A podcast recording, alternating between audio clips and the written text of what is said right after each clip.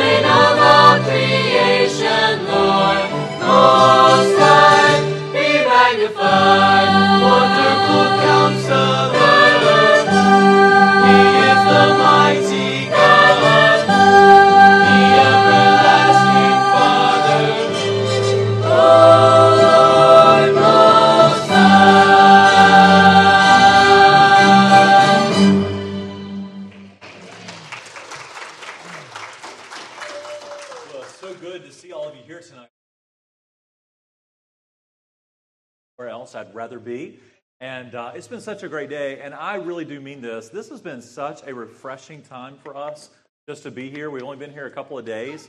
Uh, but your pastor and his wife, and so many of you have just poured into us. And I was telling our team right before we came out of here, I, I said I didn't realize how much I needed to be refreshed until we got here. And you all have been such a blessing to us. So thank you so much.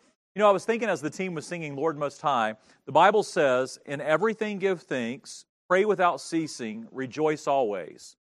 So, you know, many times somebody will look at us and say, Hey, what have you been doing today? Well, I've been busy. I've been busy. I'm busy. Or this happened or that happened. Well, you know, I was thinking the Bible says there's three things that we should always do pray without ceasing, rejoice always, and everything give thanks.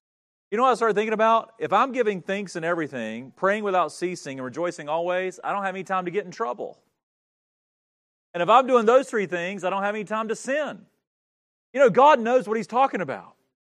And His Spirit is rejoicing always. His Spirit is always leading us to pray. And His Spirit is always leading us to give thanks. And so, if we're walking in the Spirit, those are three revival aspects that are going to be true of our life. So, team, tonight, how have you been rejoicing today? What are you praising the Lord for? What are you giving thanks for? What are you praying about? What would you like to share? Emma? I'm praising sunshine. Yeah. Just today, it was so wonderful outside, and we had lunch outside, and just Lord's beauty, football, and just stuff. And it was Jacob? I'm praising the Lord today that He is our rest, He is our refreshment, He is our renewal. That we can come to Him tired when we're and He can give us rest. Dive deep, talk to Him, He'll renew whether we're four hours of sleep. Okay. Um, today I'm praising God for nature, but specifically song the other day. Lyrics went even God even so cool to think that all of this, everything around us is a masterpiece of God's creation. Who else? Uh, Jackie? I'm praising the Lord tonight because He is so delicate. Um, I think this idea sparked in my brain after watching um, an interview. Uh, I believe it was past president of Asbury College um, in Kentucky. If you don't know, they've been having a chapel since. Um, so it's gone over a hundred now. And um, so, anyway, she did an interview, explained how delicate and just kind and selfless the everybody praising and confessing um, fellowshipping, and she said that it reminded her what she thinks heaven's going to be. And that got me thinking. God is so delicate, power. Um, not only does she show His delicacy, like the small things, like the birds, um, but He shows His delicacy. The Bible, as He's going, as He's power, He stops to say, "Don't be afraid." And I think in the Bible it says, "Don't be afraid." 165 times or 365 times one for every day of the year. So that just reminds me every day of the year we should not be afraid. Uh, Joey? I would say one thing that I'm praising the Lord for is uh, there's there's so much music, but we as Christians have the one only thing where Well, I'm going to give them time to come out and find as many of you as possible and tell you what they're praising the Lord for. You tell them what you're praising the Lord for. And if a team member doesn't get to you, look to someone next to you and say, hey, tonight I'm praising the Lord for fill in the blank. Take a few moments, stand up and move around and greet one another tonight.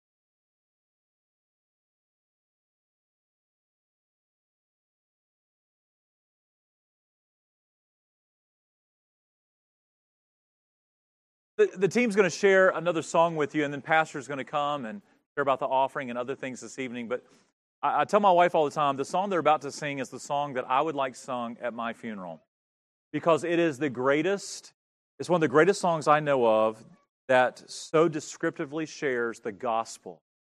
And I want you to hear these words tonight. My favorite line in the entire song is When my accuser makes the claim that I should die for my offense, I point him to that rugged frame where Christ. Tonight, revel in the greatest thing we can praise God for. That is that the blood of Jesus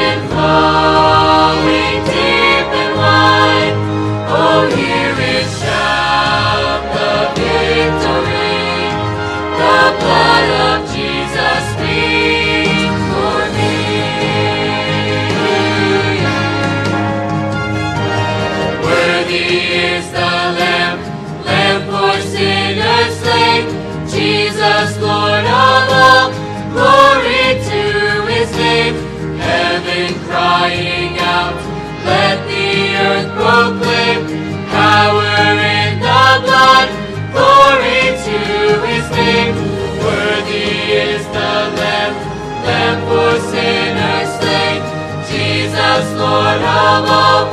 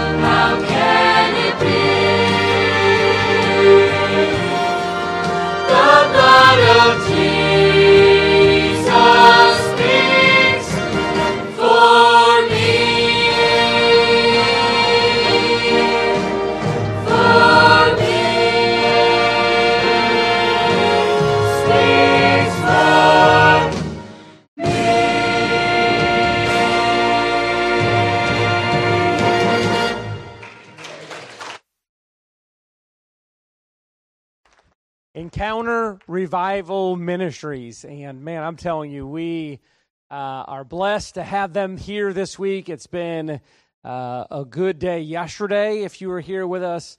It's been a great day today. And uh, let me tell you something about these young people. Uh, they're, they're the real deal. It's not, this is not fake. When you lose hope in this generation, get to know one of these young people. And I'm not kidding. I've got to got to meet them more than just here, and um, that is uh, one of the advantages uh, in a church when when they go and stay in other people's houses. They get to they get to um, know them a little bit, and uh, they've just been such a blessing already.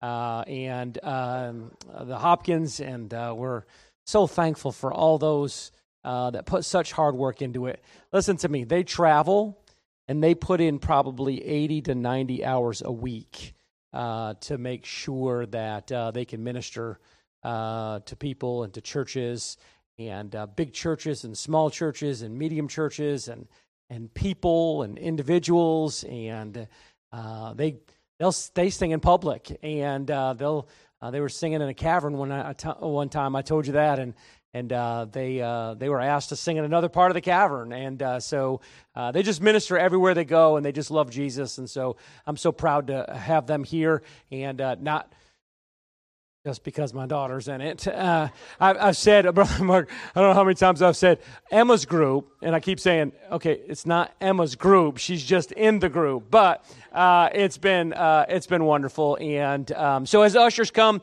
uh, we're going to go ahead and take up an offering. Uh, all the money that comes in, if you can earmark it, if you don't mind, uh, if you plan on giving, uh, please put it in an envelope and mark it ERM. Even if you don't put your um, even if you don't put your name on it, earmark ERM just so that we know what comes in is going going to. Um, uh, the the team in ERM, and so uh, we are uh, super excited for the opportunity to be able to give, and uh, because God loveth a cheerful giver. Cheerful. You know what that word cheerful means? Literally means hilarious. I mean, that's how excited, right? And some of you are like, yeah. Uh, no, really excited about giving and uh, the opportunity that we have uh, to invest in something that matters. Have you been to the restaurant lately? Have you went into a store to buy a to buy a drink? I mean, it will blow your mind the money that we spend, uh, two and three dollars on a on a soda, and then you know it's church time, and we're like, that's all they talk about is money. When we spend money all day long and all week long, and uh, so what a great opportunity to be able to give uh, uh to uh, this uh, very worthy team and organization that is winning souls. I mean, lives are changed. Every church that they go to, I mean, they're seeing results. The last couple churches they've been to, uh, they've had so many people saved and uh, young people. And so we're super excited to have a small part in that. Let's pray. Heavenly Father, we love you. We do thank this time that uh, we can uh, gather together. Thank you for each one that's here tonight, Lord. I pray that you prepare our hearts uh, and uh, help us to open up our ears and open up our hearts uh, to receive exactly what you'd have uh, for us uh, uh, through song, uh, through drama, uh, and through the preaching of your word.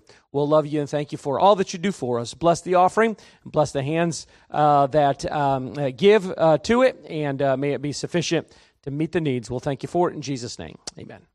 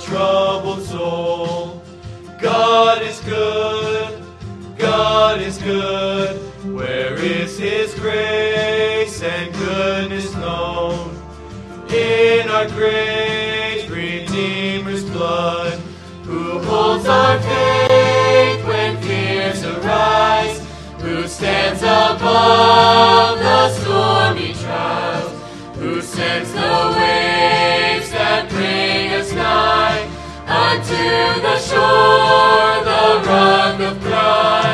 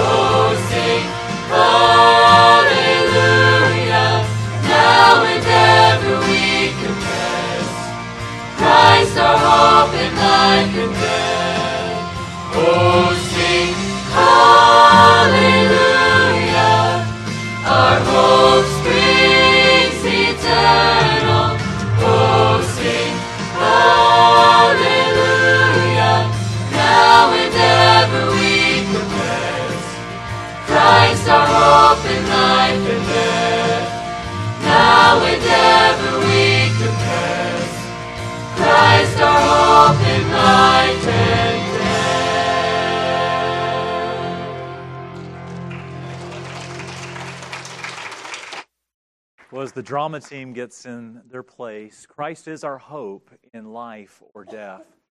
I like to put it this way Christ is our everlasting everything.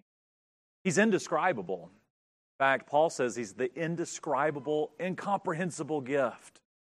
A pastor several decades ago was writing a sermon, and he was getting all caught up as he read the Bible, and the Bible began to describe who Jesus is. I mean, just think about it.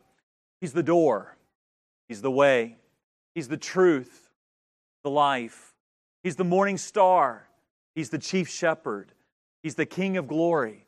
And we just keep going on, on. And the pastor finally wrote a sermon entitled, That's My King, where he tried to describe Jesus. Tonight, get caught up in the words and the truth, who the Word Himself is to us.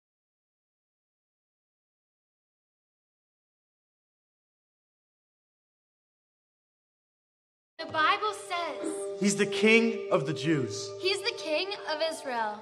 He's the king of righteousness. He's the king of the ages. He's the king of heaven. He's the king of glory. He's the king of kings. And he is the Lord of lords. Now that's my king. David says, The heavens declare the glory of God. And the firmament showeth his handiwork. No means of measure can define his limitless love. No far-seeing telescope can bring into visibility the coastline of his shoreless supply. No barriers can hinder him from pouring out his blessing. He's enduringly strong. He's entirely sincere. He's eternally steadfast. He's immortally graceful. He's impurely powerful. He's impartially merciful. That's my king. He's God's son. He's the sinner's savior. He's the centerpiece of civilization. He stands alone in himself. He's august. He's unique. He's unparalleled. He's unprecedented. He's supreme.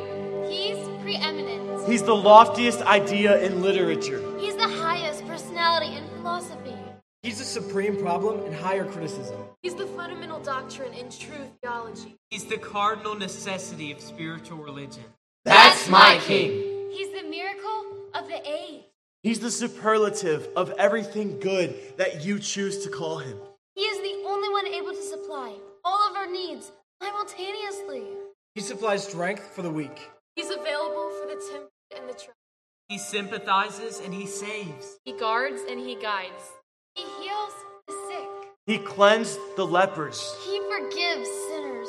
He discharges debtors. He delivers the captives. He defends the feeble. blesses the young. And he serves the unfortunate. He regards the aged. He rewards the diligent. And he beautifies the meek. Do you know him? My king is the key of knowledge. He's the wellspring of wisdom. He's the doorway of deliverance. He's the pathway of peace. He's the roadway of righteousness. He's the highway of holiness. He's the gateway of glory. He's the master of the mighty. He's the captain of the conquerors. He's the head of the heroes. He's the leader of the legislators. He's the overseer of the overcomers. He's the governor of governors. He's the prince of He's the king of kings. and he is the lord of lords. That's my king. That's my king. My king, His office is manifold. his promise is sure. His life is matchless. His goodness is limitless. His mercy is everlasting. His love never changes. His word is enough. His grace is sufficient. His reign is righteous. His yoke is easy. And his burden is light. I wish I could describe him to you. Indescribable. He's indescribable. He's incomprehensible. He's invincible. He's irresistible. I'm trying to tell you. the heaven of heavens cannot contain.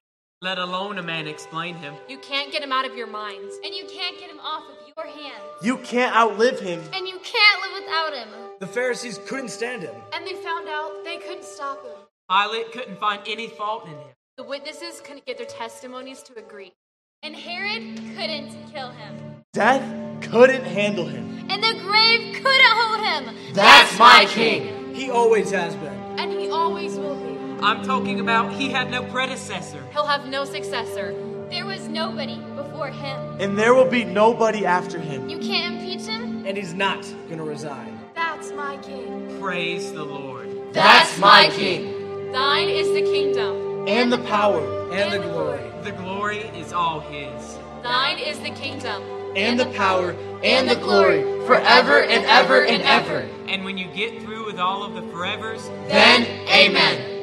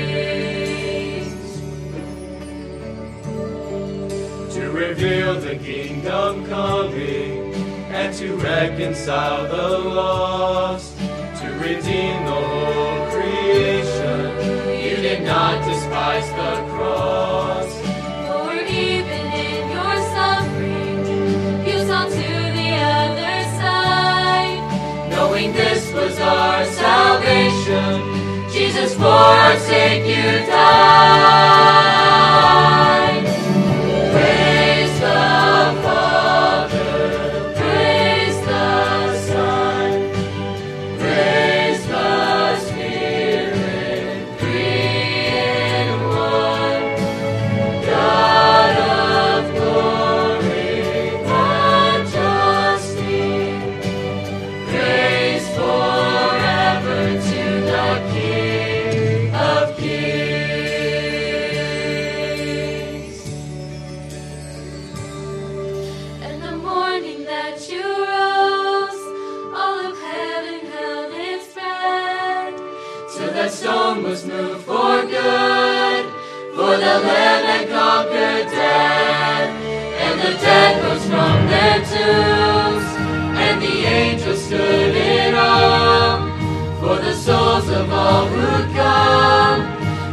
Father are restored, and the Church of Christ was born, and the Spirit lit the flame. Now this gospel truth of old shall not kneel, shall not faint, by His blood and in His name. In His freedom I am free, for the love of Jesus Christ, who has resurrected resurrected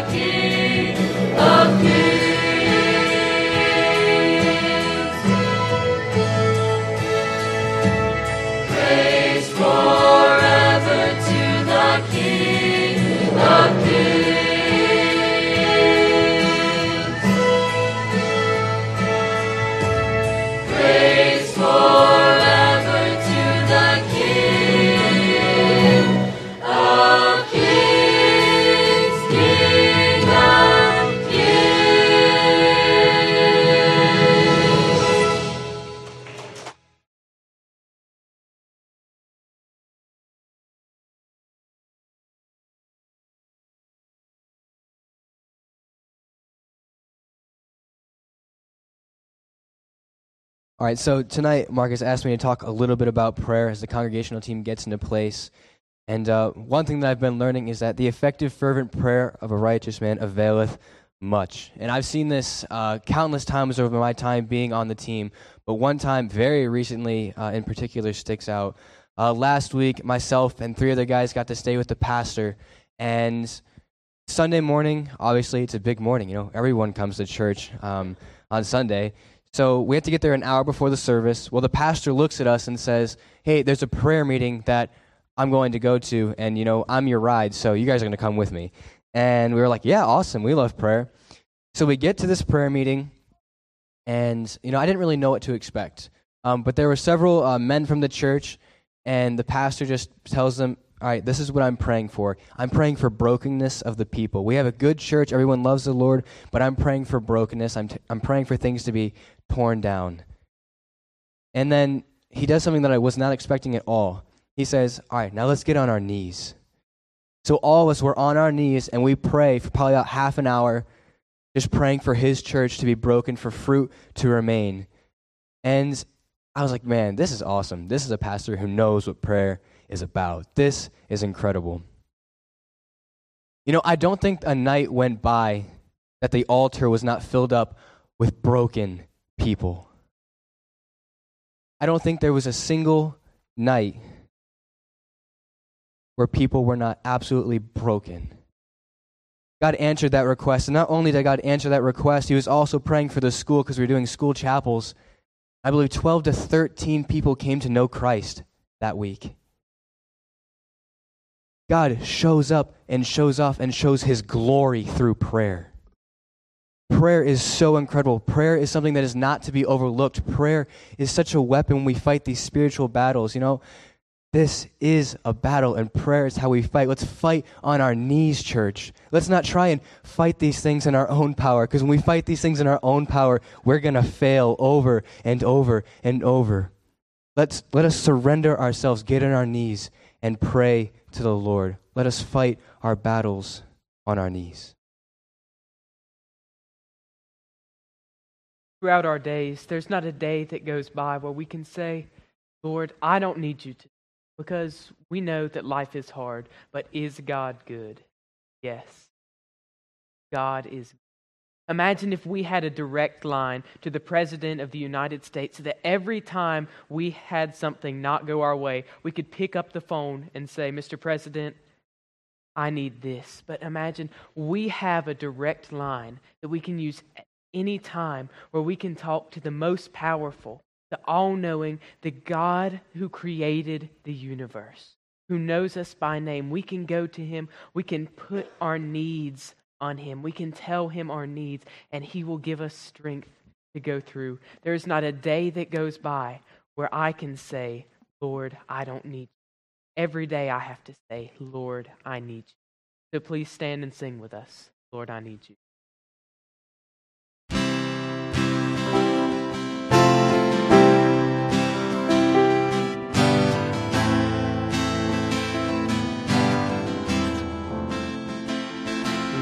I come, I confess, bowing here, I find my rest, and without you, I fall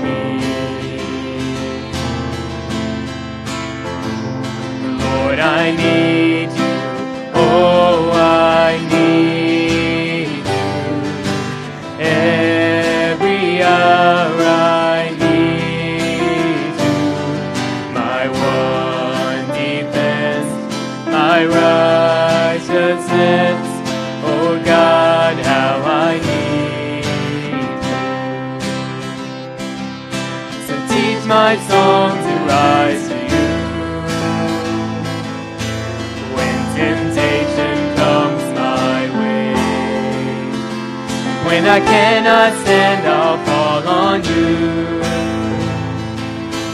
Jesus, you're my hope and stay. When I cannot stand, I'll fall on you. Jesus, you're my hope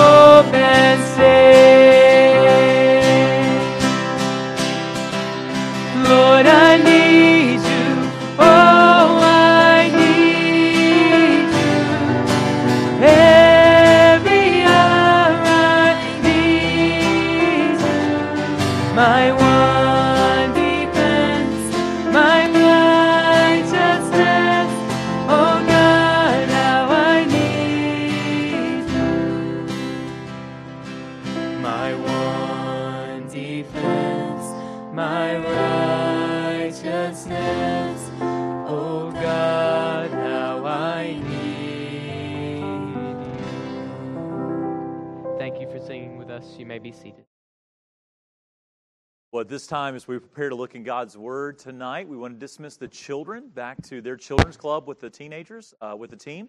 And uh, so, children's club is ages four through fifth grade, and then the teens are sixth through 12th grade.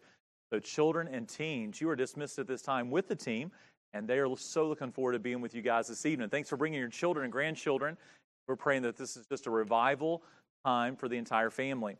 Also, tonight, there is a handout for the sermon. That won't be the case every time we come together, but tonight there is a sermon handout that you can follow along with this evening. And if you'll just raise your hand, uh, there's some guys in the back that if you did not get one when you came in, they will make sure you get one in your hands this evening. So just raise your hand high, and uh, they are coming around now to make sure you get one of those. And so, Boom and Joe, thank you for doing that. As you're getting your sermon handout tonight, I want to invite you to take your Bibles and turn with me to James chapter 5 this evening. James chapter 5. We'll give you just a moment to find your place there as you get that handout. James chapter 5, and we're going to be looking at verses 13 through 18 tonight. James chapter 5, verses 13 through 18. And tonight I want to talk to you about reviving prayer. I want to take the few moments that we have together. Hopefully, your heart's been ministered to tonight in the truths of God's word uh, sung to us this evening. Then in our prayer, Lord, I need you. And our prayer tonight is that your prayer life and my prayer life would be revived, both individually, as families, and corporately. So, again, if you don't have a handout, feel free to raise your hand. They'll get one to you. Let's pray together. Father God, we thank you for your goodness and for your grace. And Lord, we thank you so much for your word tonight. Lord, we do need you, and we need you every hour. That's why you've commanded us to pray without ceasing. So, Lord, we're so thankful that we always have access to the throne room of grace because of what Jesus accomplished for us. Lord, I'm reminded this evening that someone once suggested, wow, prayer is so easy in the sense that a believer has instant access to God.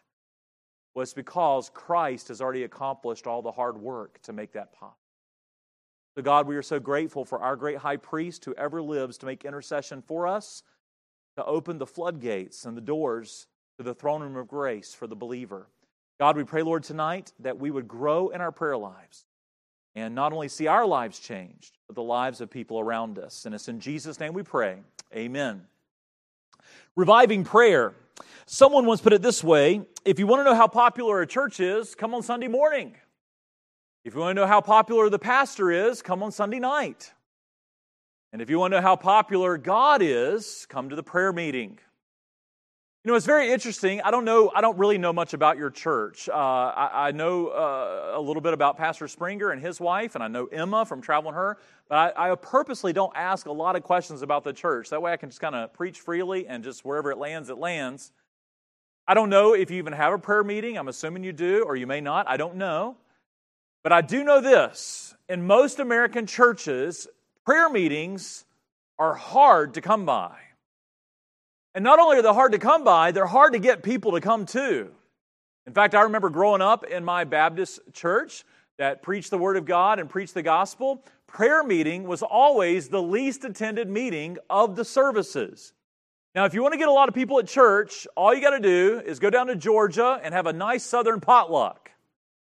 And they will come running. After eating some of your food the past two days, I might drive six or seven hours next Sunday, even though we're going to be in other churches, come eat your food. But if you call a prayer meeting in most churches, it'll have the least attendance. The only thing that's more or less attended, so to speak, than the prayer meeting in an American church is door to door visitation. In fact, I remember for years I would grow up and I'd look at the bulletin and it would say door to door visitation on Tuesday nights at 7. So one time I decided to come and I showed up and it was just my pastor sitting in the parking lot. And I walked over and I looked at him. I was, I, I was just old enough to drive. I was about 16 years old. I said, uh, Pastor, I said, where's everybody else? He goes, Well, I'm just glad you came. He said, Sometimes Deacon so and so comes, but it's only because their wife made him feel bad. But it was in the bulletin every week. No one came. What's interesting, I find, and this has been going on for decades, you know, we're all all of a sudden, we're starting to talk about how bad things are. No, we've been building up to this for decades. For decades, the American church has needed revival, and the two greatest signs that we're in need of revival is that the American church is not really interested in sharing the gospel with people, and we're not interested in praying. And the two greatest privileges that we have is to pray and to share the gospel. I mean, you can be the president of the United States and not have access to God like a believer does. We have access. You can be the president of the United States and not be commissioned to share the gospel. By the way, if you're waiting on the president to show up in Rincon, Georgia to win people to Christ, you're going to be waiting a long time. It is the church's job to share the gospel and it is God's people who have been saved by His power for His purposes that have been given the great privilege of praying. Rincon, Georgia needs God's people to pray. And Rincon, Georgia needs God's people to share the gospel. But the American church is not interested, and this isn't new. We haven't been interested for decades. Only 2% of believers in the American church share their faith on a regular basis. So we're watching the nightly news and we're like, wow, things sure are bad. Well, it's because people aren't saved. Well, why, why don't they get saved? Well, my Bible tells me they got to hear the gospel. Well, how do they hear the gospel? Someone who received it has to share it, but only two out of a hundred are doing it. So the population is skyrocketing, and the number of Christians that are sharing their faith is plummeting. And then we're all confused on why it's so bad. And the other thing that's going on is we'd rather sit at home and watch a movie than come and behold God in prayer. I want to talk to you about reviving prayer. Now, I've been watching for quite a few years in both pastoring and in not pastoring and watching churches, and I, I, I just don't know the way to say it. A church that prays, they see stuff. They see God work. I'm, I'm talking about a church that truly prays, they see God do stuff. And a church that doesn't pray, they don't see a whole lot. In fact, we just close up the sermon right there. There you go. I, I watched it the past two weeks. I didn't know what Joey was going to share tonight. Uh, last Sunday, they walked into a prayer meeting and some men were on the floor crying out for revival. I'm telling you, we saw God do some stuff last week. I already told you on Sunday that the week before, the whole church stayed after to pray, and it was the next day that God saved 17 young people. And He didn't just save them. I'm talking seventh and eighth graders weeping for an hour after chapel getting saved. Someone once put it this way prayer is the nerve that moves the mighty muscle of God. Reviving prayer. Well, James has already told us this under the inspiration of the Holy Spirit. Take a look with me. I want you to look in verse 16. The context of the passage is he's calling people to pray, and, and, and, and I'm not going to explain the whole context because it's kind of a complicated passage, and I'll leave that to your pastor. But there's one thing that is emphatically not even up for debate. It's pretty simple. And it's found in the second part of verse 16 where it says, The effectual, fervent prayers of a righteous man, and we can say or woman, availeth much. The effectual, fervent prayer of a righteous man availeth much. You say, what does that mean? The word effectual means Holy Spirit energized. If you're to go home tonight, look up the original word. It means energized by the Spirit. So, a person who's filled with the Spirit, living in the Spirit, yielded to the Spirit, living the not I but Christ life, the Galatians 2:20 life, which is my life verse, that person has prayers that are energized by the Spirit because they're filled with the Spirit. And then he uses the word fervent. The word fervent means boiling hot. Our God is a consuming fire. So when we're filled with the Spirit, we have fervent, boiling hot, passionate prayers. So these spiritually energized, effective, boiling hot, fervent prayers of a righteous man or woman availeth much. You say, what does righteous mean? Well, the moment we get saved, and we've already sung about it tonight, we are made legally righteous. No condemnation do we dread. Romans 8 1. There is therefore now no condemnation for those who are in Christ Jesus. And to that, all God's people who are saved say, Amen. Amen. Jesus Christ has drank every drop of the wrath of hell that we deserve so that we can drink every drop of everlasting life. That's incredible. But we've been made legally and positionally righteous. But now that we've been made righteous in Christ, we have to put on that righteousness. We are becoming like Jesus. The moment you get saved is just the beginning of the story. Now, every day, 2 Corinthians 3:18 says, as we behold the glory of God in his word, we are transformed from one level of being like Jesus to the next by the power of the Spirit of God. We are becoming like Jesus. We are putting on his righteousness. So when God's people are clean, like we talked about Sunday morning. When God's people are right with God and they're clean, and by the way, one of your church members blessed me so much Sunday morning.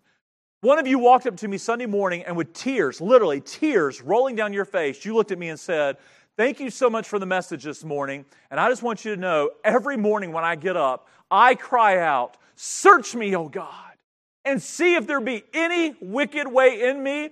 If there's anything wicked in me, I want to get it right with you today. That blessed my heart. In fact, that person could have come up and preached a sermon in two minutes. It took me 50 minutes. Thank y'all for listening to all 50 minutes of that.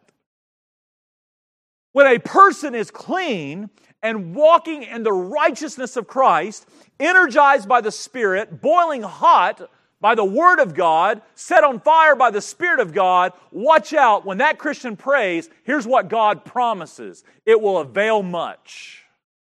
Say, what does that mean? God works through that kind of person to do his will. Quick question Do you think God's done working in Rincon, Georgia? No. God wants glory in Rincon, Georgia more than we want to give him glory. God wants to do more through our church than many times we want to let him do through his people. But God has promised that when his people pray, kneeling we triumph, when God's people pray and appropriate the victory that we have in prayer, God loves to show up, as Joey said, and show his glory off through that kind of people who meet those conditions. Now you say, Mark, how do you know that? Well, God's word just said it. And then James uses an outrageous illustration. It blows my mind every time. He says, If you don't believe me, don't you guys know the Old Testament? Don't you remember what happened? Look what, look what he said in verse 17. He said Elias or Elijah was a man subject to like passions as we are. What does that mean? He had the same problems we do. He was a sinner just like us, saved by grace. He struggled just like us. And he prayed earnestly that it might not rain, and it rained not on the earth by the space of three years and six months. He prayed again, and the heaven gave rain, and the earth brought forth her fruit. And then James just moves on like nothing happened. That blows my mind. Now, I want you to understand something. It's so easy for us to read the Bible and just move on. We got to meditate on the Word. God, what did you just say? Here's what God just said. He just looked at all of us as New Testament believers because James is writing to the church. He just looked at all of us as New Testament believers and say, hey, God works his wonders through prayer. You better get to praying. How do I know? Don't you remember Elijah? He's just like us. He got the same problems we've got. He struggled with the same things we struggle with, with, but he walked with God by faith. And when he prayed, God did the impossible. It didn't rain on the earth for over three years. He prayed again and it rained. Hey, New Testament church, get to praying. You say, oh, that kind of stuff doesn't happen anymore. Then why did James just apply that to the New Testament church? I remember one time I was preaching on this passage in a church I pastored, and I never forget a dear lady walked up to me and she goes, Pastor, I appreciate the message this morning, but I'm struggling. She goes, I know James mentioned Elijah, but God doesn't work that way anymore. I said, Who said? Like, where'd you get that? Why did James just use that as an illustration to a New Testament believer? Because James believes God is still the God of the impossible. And God works His glory and His wonders when His people get on board with Him in prayer. So tonight, I want to remind you quickly of some things that you probably already know. I'm probably not going to teach you anything new tonight, but I'm going to remind you of what God, God's Word has told us in prayer. Because what I've found as I preach this message around the country is that though we know these things, we need to be stirred to remember them. And when we understand a correct theology of prayer, it will stir us to fill the prayer meeting. In fact, after this message, sometimes I've literally had people walk up to me and say, I don't ever go to the prayer meeting, but I'm going to start going. And I actually had a pastor look at me several weeks ago, and I think I said this Sunday morning. He said, From now on in the prayer meeting, we're not just going to pray about the physical, we're going to start praying for the spiritual as well. So tonight, I want to encourage you revive your prayer life. What does that look like? Well, here's some foundational truths you should know. We know and serve the one true God, that's enough. I mean, we don't serve a false God. We know and serve the one true God. We've got access. We're His adopted children. That's incredible. We have a Heavenly Father that wants to answer the prayers of His adopted children. By the way, when you got saved, God did not just forgive you of your sin.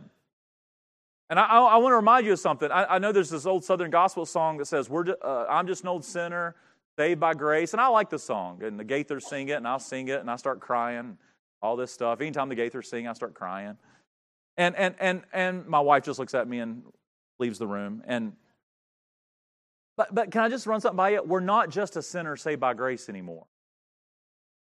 We're a sinner saved by grace who've now been made saints. The Bible calls us saints. I once was a sinner. I've now been saved by grace. And though I still struggle with sin, though I still sin, I've now been given a new position in Christ. I've been made a saint. And Ephesians 1 says this He adopted me. Like He didn't just forgive me my sin, He goes, I'm going to make you my son. If you're a lady, He says, I'm going to make you my daughter. I'm going to make you a joint heir with Jesus. I'm going to give you every spiritual blessing in Christ. I mean, God just lavishes Himself upon us. He says, in light of that, on top of these things, we can come boldly before His throne anytime. He's promised to listen and answer, and God answers all prayer yes, wait, or no. Now, the reason I throw this out is because I've been in the church my whole life, and I've been in churches all over this country. And, and I, I'm starting to get the notion that we think that God only answers prayer when He says yes. But that is fake news. The only answer, or let me put it this way yes is not the only answer. How do I know that? Because we serve a good Heavenly Father. How many of you are parents? How many of you have found that sometimes when you say no to your children, it's the best answer? Yeah. How many of you have found that when you say wait to your children, it's the, better, it's the best answer? Yeah. That's, that's, that's good. Well, you've got a Heavenly Father who's better than you are. And He doesn't always say yes because His no and wait is better. God answers all prayer. Yes, no, wait. Now, James does say, hey, you have not because you ask not, so you should get to asking. But secondly, sometimes you ask that you may spend it on your lust, your flesh, and therefore you don't get it. So God says no. But He answers all prayer. Yes, no, wait. Now, how many of you are grandparents? Okay, you don't know anything but yes. Man, I never forget when my parents became grandparents, I'm watching them with my kids going, Who are these people? One day I looked at my parents. My son was like three years old. Uh, by the way, I have two more. I didn't tell you about my whole family on Sunday. I got two more sons. I got an adopted son who's 26. He and his wife are serving in North Africa as missionaries. They just left in September. And then I have a 19 year old son who's studying for the ministry and he feels called to be a pastor. And uh, maybe I told you about them. But, but I, I remember when my son was like three years old, he's like the first grandkid. And I'm watching my parents with him, and I'm like, all they ever say is yes. I looked over at my dad one day and I say, I'm sorry, who are you? He goes, What are you talking about? I said, You treat the grandkids completely different than you ever treated me growing up. He goes, No, I don't. I'm like, Yes, you do. I'm like, You don't know how to say no or wait. He goes, Yes, I do. I said, I've never heard you tell that boy no or wait. And he goes, Well, I will someday. Yes, no, wait. I remember one time I was in college and I was studying to be a pastor, and I, I, was single, but I didn't want to be single, and I was praying for a godly pastor's wife to come my way. And there was this girl at Piedmont Bible College there, and I thought, man, she's the one. So every night I would pray, Oh God, I'm walking with you. I'm clean before you. I'm serving you. Lord, you know I need a helpmate, and that girl's the one. Give her to me, Lord, in Jesus' name. And you know what God said? No. And it was the best no ever because I did not marry a Carolyn, which that was the girl I was praying for. I married a Valerie. So God said no, and He said wait. God answers all prayer. Yes, no, wait. Now, what is prayer? Because James says, the effective, fervent prayers of a righteous man availeth much. What is prayer? Well, prayer means a exchange of desires.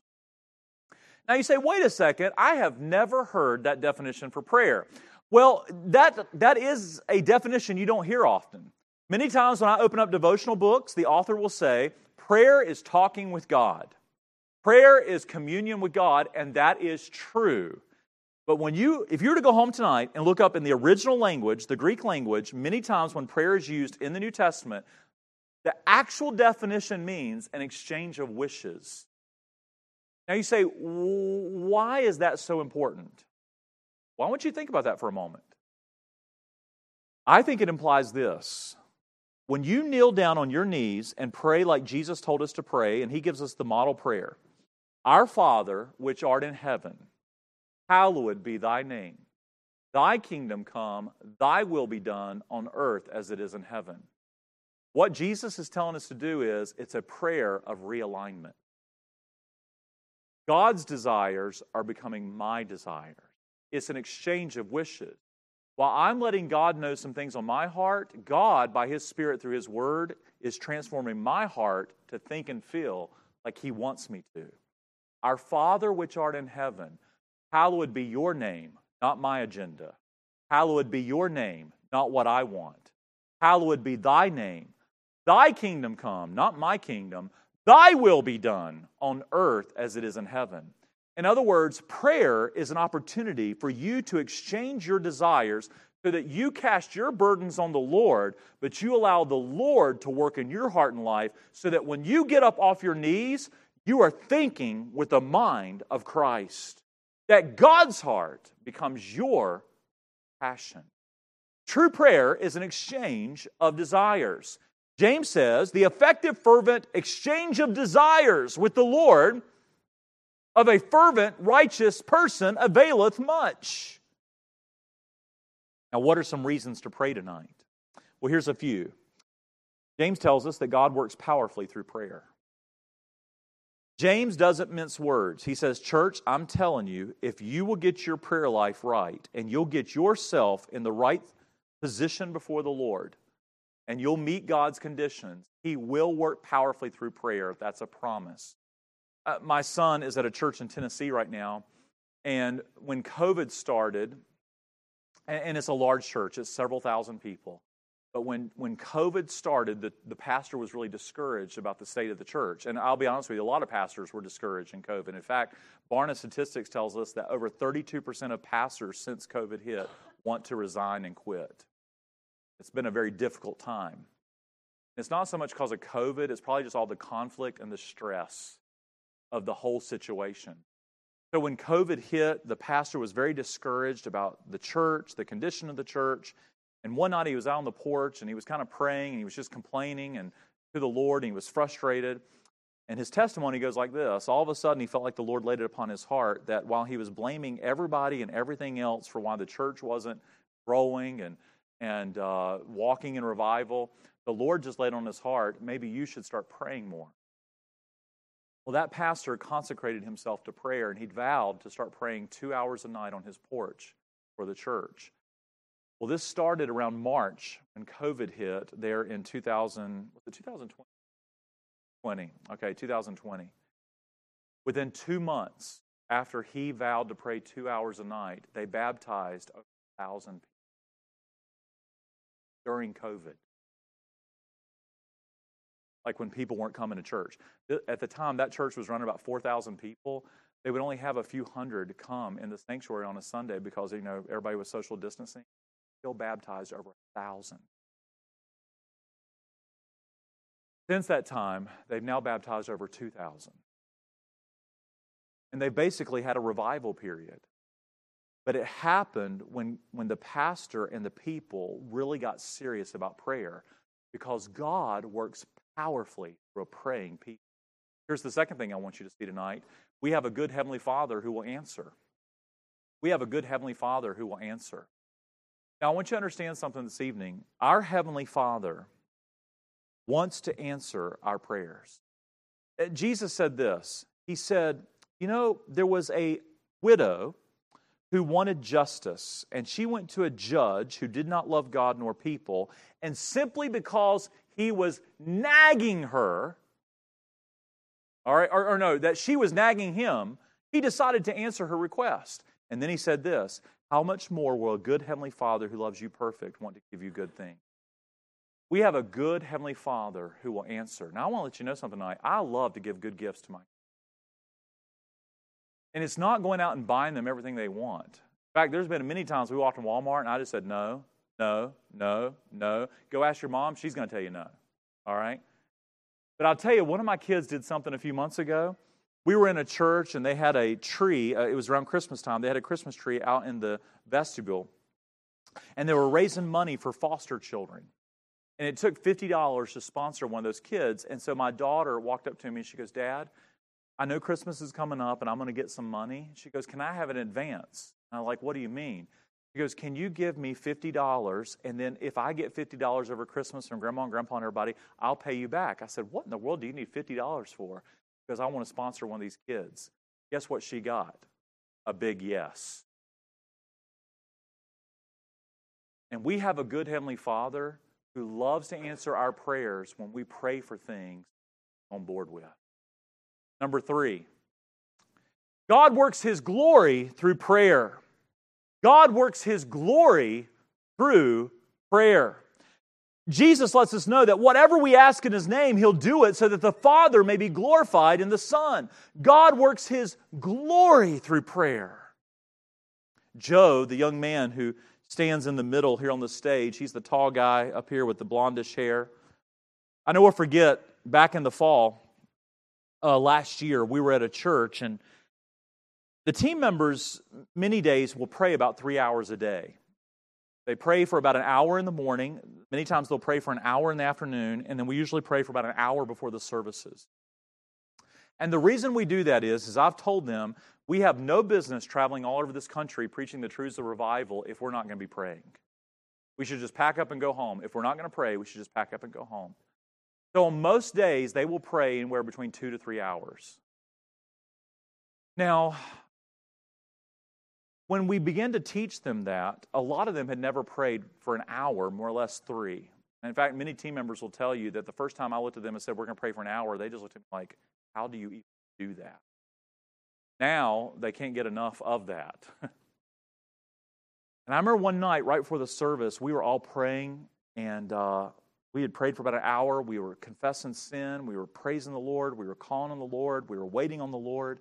We got done praying, and Joe, the, the taller guy in the middle, he doesn't really mince words. Like it, he either says it and means it, or he just doesn't say it at all. But he doesn't mince words. And he looked up at me after we got done praying. He said, "Can I say something?" I said, "Sure. What's up, Joe?" He said, um, "I don't know how to explain this." He said, "But as we've been praying tonight, and as, I, as I've been spending time with the Lord, God just keeps putting on my heart that I need to pray tonight for ten people to get saved, and I believe ten people are going to get saved tonight at church." Well, he says this in front of the whole group. Well, I kind of turn around and look at him. I'm like, hmm, well, that's neat, Joe. And I'm sitting there going, you know, I don't want to discourage him. And I'm already thinking in my mind, how am I going to explain to him after the service on why God didn't save 10 people? But I just looked at him and said, hey, well, that's, that's great, Joe. Amen. And he just looked at me. He, he, okay. Well, I preached in the service and invitation time came. Nothing really happened. You know, everybody was fine, but nothing really happened. And I didn't think anything more about it. And I was taking off my microphone and getting ready to walk out the door. And about that time, I saw the back doors of the church open up. And our team members started bringing in children and teenagers at a time that were weeping. Team member brought a teenager up to me. Hey, what's your name? Oh, my name's Ashley. Hey, Ashley, nice to meet you. Who brought you tonight? Oh, somebody picked me up on a bus van and brought me to church. Oh, wow. Is there something you're wanting to tell me, Ashley? Yeah, tonight I got saved. Oh, amen. One by one. Guess how many? Ten. Guess how many by the end of the week? Thirteen. I looked at Joe afterwards. I said, Joe, God answered your prayer. And he goes, Well, what did you expect? And you know what? He did it again. We went to a church in Indiana. And one night we're sitting there and the service is getting started. And, and uh, we were sitting there praying. We'd prayed for about an hour for the service. Joe raises his hand. Hey, Pastor Mark, I got something to say. Uh, sure, Joe. What, what can I do for you? he said, Pastor, I'm a little burdened. He said, We've only had one teenager come each night to this church. And he goes, We really want to minister to teenagers. And he goes, Tonight I've just been praying. I've just been seeking the Lord. And he said, God just laid on my heart that we need more teenagers. So I'm believing him for some teenagers tonight. I'm like, Well, amen. He goes, Well, I'm praying that God gives us at least three, four, five more teenagers. I'm like, well, that's great, Joe. Amen. Amen. Don't mess with Joe. Amen, Joe. we dismiss the prayer meeting, service starts, team's sitting up front. I look at them, I say, Now get up and sing. And they come up and they're singing. Now, let me tell you something I tell them to do. I say, Whatever goes on in the auditorium, don't look at it. All right? Meaning, in the middle of a service, people get up and go to the bathroom. We've all seen it. We know how it works. They get up, they're going to the bathroom. But I said, what's going to happen is everybody in the congregation, they act like they've never seen it before. So no matter what you're doing, they stare at the person.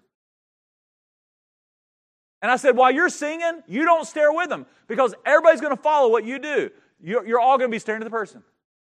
I said, so don't do that. I don't care what's going on in the auditorium, you stay focused. So they know that rule. I'm sitting up on the front row, we're getting started to worship. They come up to sing, they're smiling. Halfway through the first song, I see a few of them start looking towards the back of the church going, and then they're like tapping on each other, which is the biggest no no. Tapping on. Well, I'm sitting on the front row. I mean, forget revival. I'm ready to kill all of them. And I'm sitting there going, I'm trying to get their attention. I'm like, stop it. Hey, hey, stop it. They are not paying me any attention. And then finally, they won't stop it. I did what I told myself I'd never do. I turned around and looked. I'm sitting on the front row going, I'm not turning around. I'm not turning around. I turn around and look. And about that time, over a dozen high school girls walk into that church and take up a couple of pews. And all of a sudden, I'm going,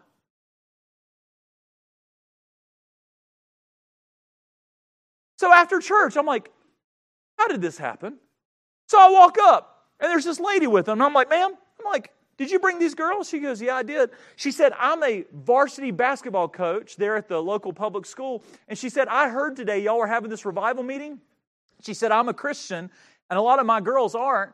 And she said, I got to thinking about it. My girls need to see some 18 year olds who love Jesus. So today, God just convicted me and put it on my heart as I was talking to somebody from this church that I should bring them tonight. So we canceled ball practice, which, I mean, my goodness, you can't imagine that. We canceled ball practice, and I decided to bring them to church tonight. And I'm like, no kidding. So after church, I look at Joe. I'm like, Joe, did you hear this story? He goes, Yep. I'm like, yeah, isn't that something? Well, I told you it was going to happen. Why do I tell you these stories? God loves to get glory through prayer. By the way, guess who got all the glory for those? It wasn't Joe, it was God Almighty. Hey, let me give you a few other things tonight.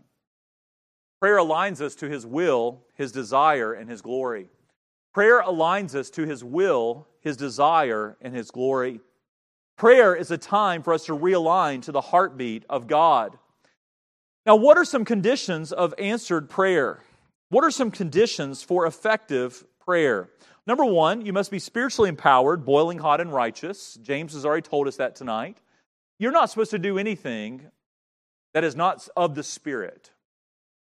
Paul said, I put no confidence in the flesh. Maybe a lot of us have given up on prayer because we try to do it in the flesh. You can't do it in the flesh. You can't do anything in the flesh. You must be spiritually empowered, filled with the Holy Spirit. Number two, effective prayer must be in the name of Jesus. It must be in the name of Jesus. Now, Jesus tells us at least four to five times between John 14 and John 16 that if you want to see effective answered prayer, you must ask in his name. Now, I know a lot of us may be sitting here and go, hey, I know all about that. We all pray in Jesus' name. In fact, after I got saved, I, I listened to my grandfather pray, and he went, In Jesus' name I pray, amen. And so one day I looked at him I said, Granddad, I said, Why do you pray in Jesus' name? He goes, Well, Jesus is our only way to God. We don't need a human priest to get to God. Jesus is our once and for all high priest. Well, that's true. But the more I started studying the Bible, the more I realized in the name of Jesus also means that Jesus has given his thumbs up on what you're praying. How do you know that? Listen to this verse. And whatever you do, do all in the name of Jesus. What's that saying? And whatever you do, do all to the glory of God. Make sure that Jesus is giving his thumbs up on what you're doing. When you do something in Jesus' name, you're saying Jesus is glorified by this. Jesus loves this. Jesus is on board with this. It's his for his will, it's for his kingdom and his glory. Now I want you to imagine with me for a moment that on Saturday when we came into your church and the guys were setting up, it takes them about an hour. I want you to pretend that after they set up, I kind of looked around the auditorium, and we're in all sorts of auditoriums, and I looked around and said, you know what? I, have been getting to know Pastor Springer for the past year, and Miss Wendy, and I kind of know their hearts. You know what? I bet they would love for us to paint this auditorium for them while we get it. So I look at all the guys and I say, hey guys, I want you to go out to the bus and bring in that five gallon bucket of hot pink paint that we. So they looked at me and said, why, why are we going to do that, Pastor Mark? I'm like, just go get it. Just... So I tell my bodyguard back there, that big guy, I said, go back here and get that, that, that bucket of paint. So he brings it in here and get some rollers. And I look at the nine guys that we got and I said, now listen, we're going to we're to paint this building hot pink. They're all looking at me going, Pastor Mark, we're going to get in big trouble. I was like, we are not going to get in trouble. I said, guys, I have been talking to Pastor Springer. We've been texting, we've been calling, talking to Miss Wendy. I've been talking to him for a whole year. I, we, we got Emma on the team. I know their family. I know the way they think. They're going to love this. Like, okay. So we paint the whole thing hot pink. Now, y'all come in on Sunday morning and y'all are starting to look around going, what in the world has somebody done to church? Well, everybody's talking about it on Sunday morning. They're talking to pastor. You know, everybody's talking to pastor. Pastor's like, I don't know. I don't know. I don't know what happened. Don't fire me. About that time, he walks up to me and he goes, Hey, Brother Mark, you remember for a second. Yeah, Pastor, what's up? You know anything about this? I'm like, I sure do. He goes, What do you know about it? I'm like, We did this yesterday. Don't you like it? He goes, No, I don't like it. You're going to get me fired. What are y'all thinking? I'm like, Pastor, we've been talking for the past year. I know what you like. I know your heart. I did it in your name. He's like, You didn't do it in my name. Can I ask you a question? yeah, you know that. What have you been praying in the name of Jesus? See, I want to be walking with Jesus in such a way, in word and by his spirit, that when I get done praying and I say, in that Jesus, whoever lives to make intercession for us, is going, Here you go, boy. That's what I'm praying. What are you praying? name of Jesus. Jesus said, You want an effective prayer life? Better do it in His name. You better get on board what His name approves of. Number three, the Bible tells us that if you want an effective prayer life, one must abide in God's word and allow Christ to make his home in them. John chapter 15, Jesus says, I'm the true vine, you're the branch. And it's only through abiding in the vine that fruit is birthed by the Spirit. Jesus wants to live his life through you by the power of the Spirit, and the Spirit is going to bear fruit through your life as you make your home in Jesus. Number four, the Bible says that if you want an effective prayer life, you've got to obey God's commands and please Him with your life. You can't be living in secret sin. You can't be living in sin at all and think that your prayer life is going to be effective. And number five, the Bible says that we, when we ask anything according to His will, He heareth us. This is the confidence that we have. You must ask according to His will. Let me give you three final things, and I'm going to close with a, a, a final illustration. The Bible lets us know that whenever your prayer life gets into a biblical, uh, to the biblical shape it should be in, you can expect the following three things. You can expect spiritual fruit. Jesus says, By this is my Father glorified that you bear much fruit. You can expect spiritual fruit through a prayer life that's on board with God. You can also expect full joy. Jesus said in John chapter 15, These things I have told you so that your joy may be full. And number three, you can expect effectiveness. What did James say tonight? The effective, spiritually energized, effective prayers of a righteous man or woman availeth much. I want to close with this story, and the pastor will come.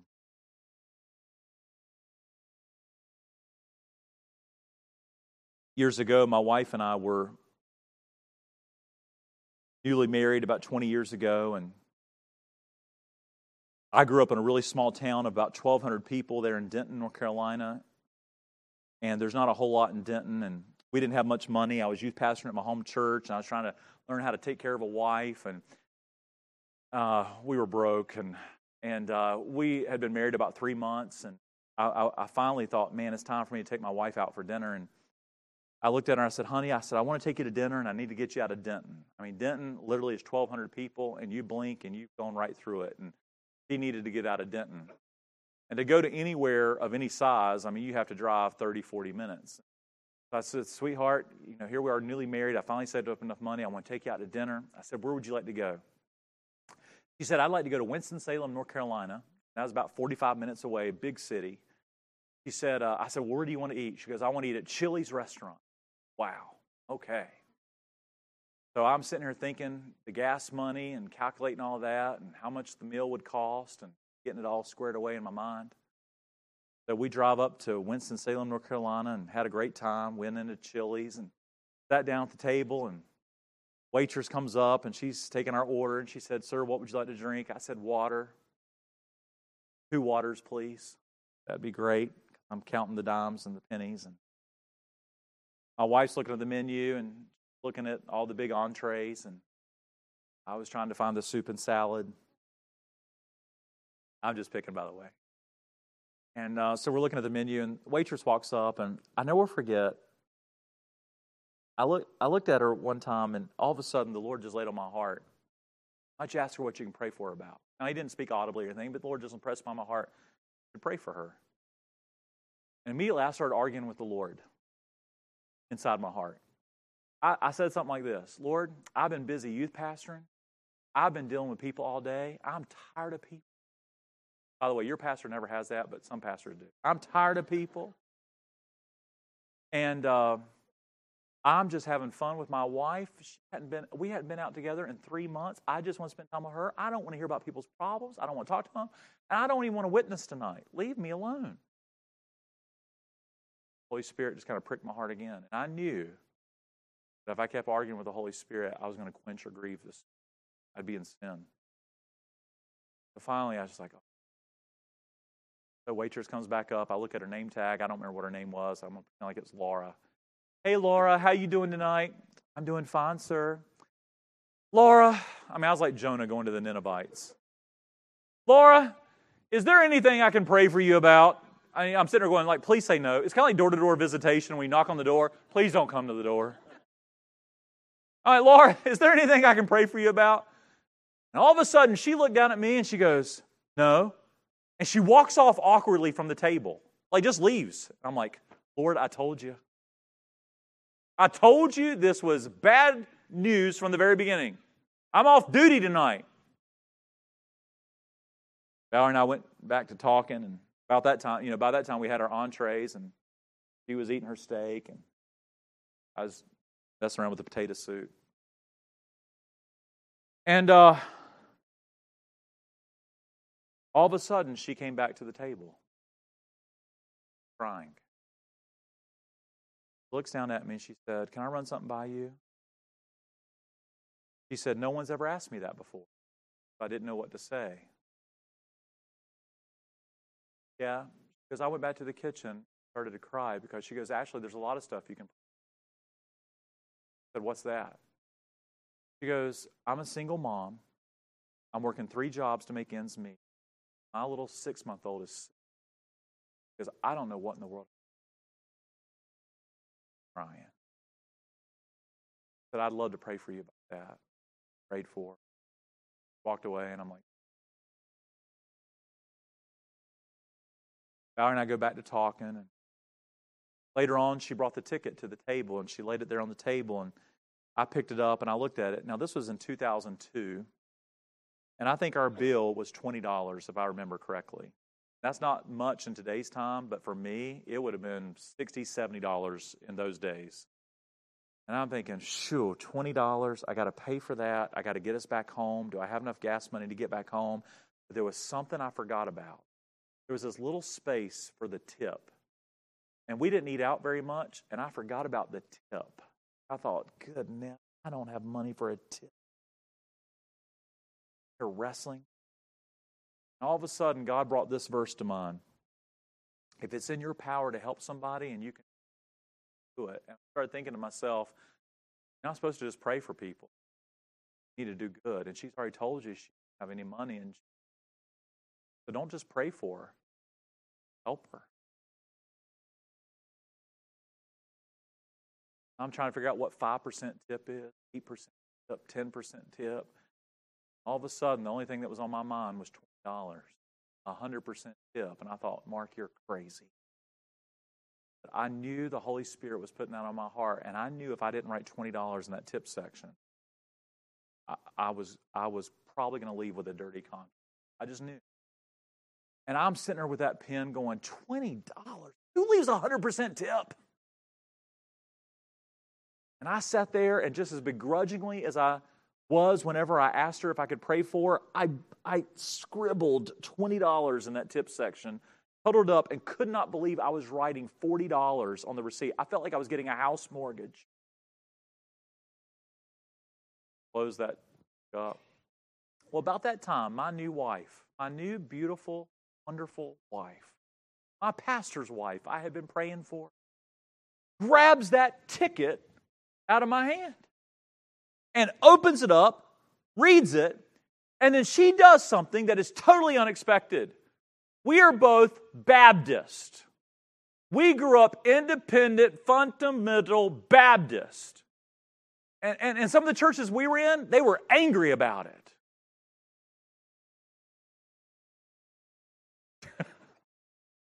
I'm glad y'all are laughing about it. And we don't dance, we don't get excited, and we sing with scowls on our faces. And my wife starts like doing this move. And I'm not going to do it because this is on live stream night and I don't want to be embarrassed. But she starts like moving and making noises. And I said, What are you doing? And she's like just like dancing and like shouting hallelujah and all this stuff. I mean, kind of getting a little charismatic. And we didn't believe in that. And I looked at her and I said, Hey, sweetie, you know, we're newly married. I said, Could you stop it? And she's like, uh And she just keeps going. I'm like, no, I mean it. Like, stop it. And she's like, uh And she's all excited. I'm like, submit to me right now. And you would think she had never read a single Bible verse in her life on submit to your husband. She just kept doing it, and I started getting mad. And back in those days, I had red hair, and so my face gets red real quick. And so my face is getting red, and she's embarrassing me, and people are looking. And I'm like, stop it. He's like, oh. And she, I'm, I'm not making this up. She is doing the weirdest thing in the booth. Finally, I looked at her. I said, let's just go home. He's like, okay. We get up out of the booth. I am telling you the truth. She danced all the way out of Chili's. I'm like, we're Baptists. We don't dance. We get out of the parking lot. She dances all the way to the car. I am so embarrassed and I'm so mad at her. She gets in the driver's seat because I've learned to submit to her. And I get in the I get in the passenger side and I look over her and I said, It's a good thing we're in the car now. I said, Please don't ever embarrass me like that again. He's still doing it. Halfway down the road, I looked at her I said, Look, I know I'm a great guy. I left the waitress $20. All right? And all of a sudden, she finally stopped dancing. She looked over and she goes, Oh, I'm not excited that you left her $20. I'm like, you know, you know, you ever read those books, Men Are From Mars, Women Are From Venus? I mean, I'm trying to figure this out. I'm like, what? Then what are you doing? She goes, Oh, I'm excited because after you prayed for her the first time and we found out that she had a baby and she was a single mom and she had a lot of needs, I prayed for the rest of the meal quietly in my heart that you would leave her $20. I looked over at her and I thought about it for a minute, and then all of a sudden, that same weird, weird dance, it came over me too. and for a couple miles down the road, we both just made fools of ourselves, rejoicing. Can we just go back to number two real quick? Jesus promised full joy. These things I've told you so that your joy. There's two times where I see Christians most excited. It's when their prayer lives are effective. They want to tell everybody about it. Hey, I prayed about this and here's what God did. Or when they share their faith and someone comes, can't be quiet about it. Jesus said, give you full. Tonight, how's your prayer life? How do you know? What's the evidence? Reviving prayer. You bow your head and close your eyes with me. I want to pray with you. Valerie's going to play quietly, and thank you so much for your attention.